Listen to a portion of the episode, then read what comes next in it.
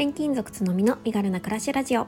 この番組は全国転勤をする夫を持つ私が家族と共に身軽に快適に暮らすための工夫思考や学びを毎日共有するチャンネルです。2歳4歳の子育てワンママライフ読んだ本のことなど34歳のありのままをお伝えします。おはようございます。こんにちは。こんばんは。つのみです。2月25日土曜日です。皆様をいかがお過ごしでしょうか？えー、今日はですね、えー、岡山晴れておりまして寒いんですけれども行楽日和のようなお天気になっているので今日は少しあの遠出遠出といってもうん車で1時間ぐらいのところに少しドライブに行こうかなと思ってます。そうやっぱりこうせっかくですね転勤をして全くうん何ですかね縁もゆかりもない地域にあの住んでいるので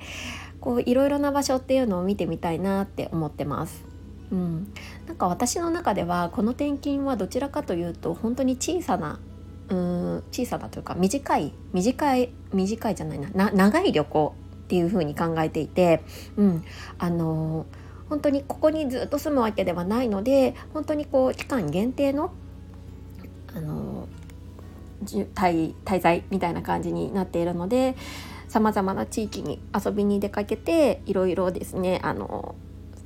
見ていきたいなって思ってます。うん、こういうふうにちょっとあの思考の転換じゃないですけれども、まあ、転勤って考えるんじゃなくて、うん、まあなんかショートステイみたいな感じで考えるとかって結構まあ大切なことなんじゃないかなっていうふうに思うんですよね。うん、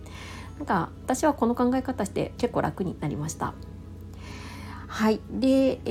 ー、今日はですね何のお話をしようかなって思ってるんですけどそう今日はうんとそうえっ、ー、と違いはあっても間違いではないみたいな話をしたいなって思います。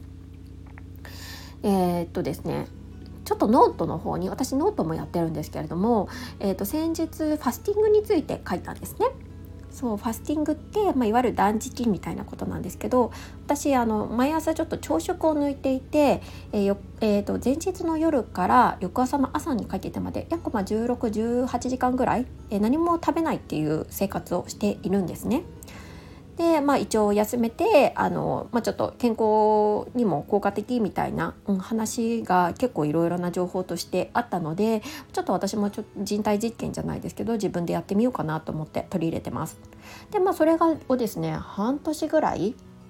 やっていて結構私の体では合ってるなっていうふうに思ったのでそれについてノートに書いたんです。でその書いたノートを、えー、ツイッターでシェアをさせていただきました。でそれに対して、えーと、多分その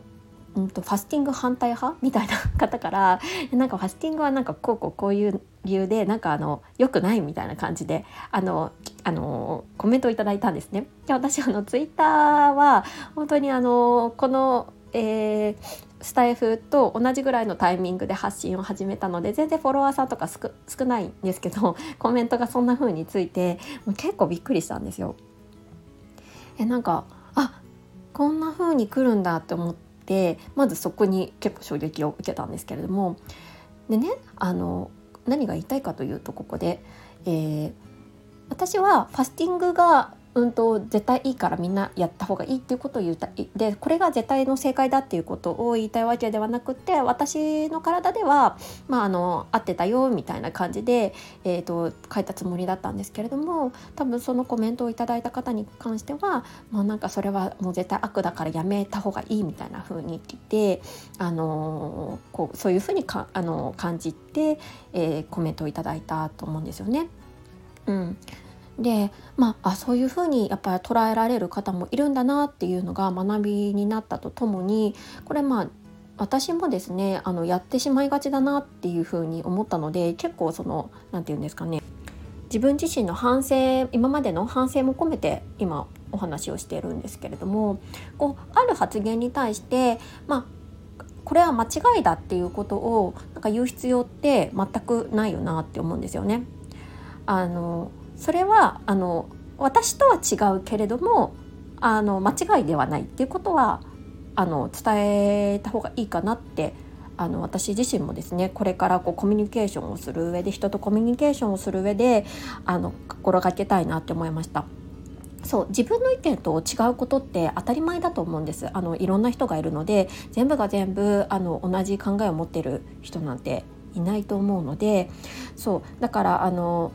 ここは私とは違うけど私はこう思うよっていうことを伝えるだけで全く問題ないよなっていうふうに思ったんですね。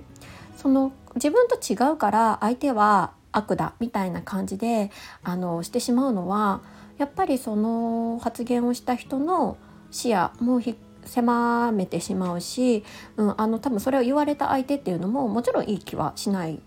ですよね。なのであのここっていうのは私自身もですねあの注意しなきゃいけないなっていうのをそのコメントを頂いて、うん、感じました。なんか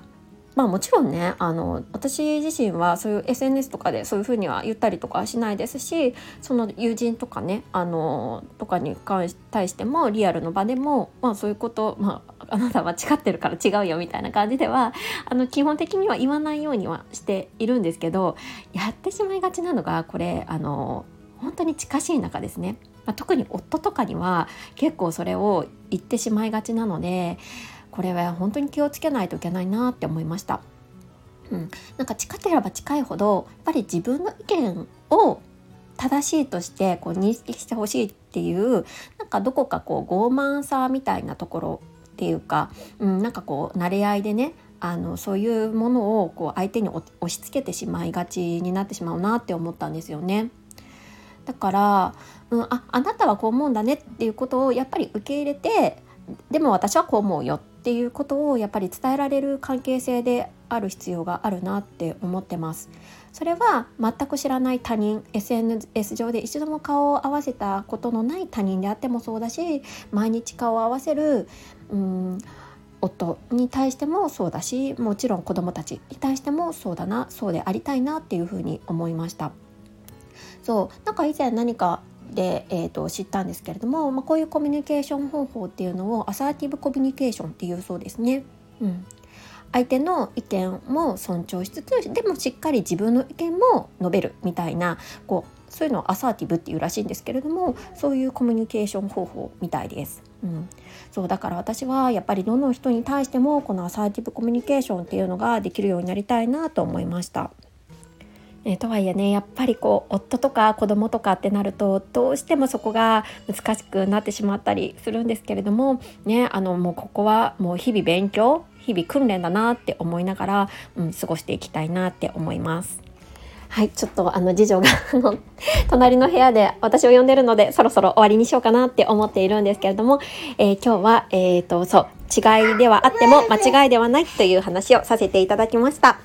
それでは皆様素敵な一日をお過ごしください。それではまた明日。